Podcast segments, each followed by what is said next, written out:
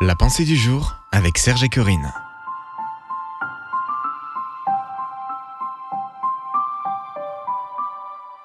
Ne soyez pas un chrétien girouette. Une pensée de Kate Butler. C'est pourquoi nous devons d'autant plus nous attacher aux choses que nous avons entendues, de peur que nous soyons emportés loin d'elles. Car si la parole annoncée par des anges a eu son effet, et si toute transgression et toute désobéissance a reçu une juste rétribution, comment échapperons-nous en négligeant un si grand salut qui, annoncé d'abord par le Seigneur, nous a été confirmé par ceux qui l'ont entendu? Hébreux 2, versets 1 à 3.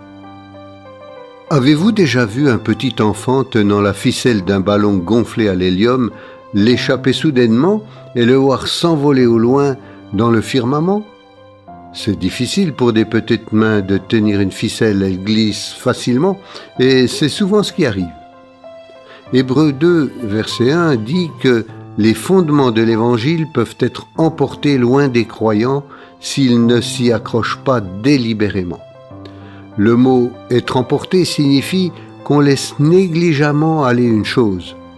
Les chrétiens qui laissent nonchalamment les fondements de leur foi être emportés loin d'eux deviennent des croyants chancelants.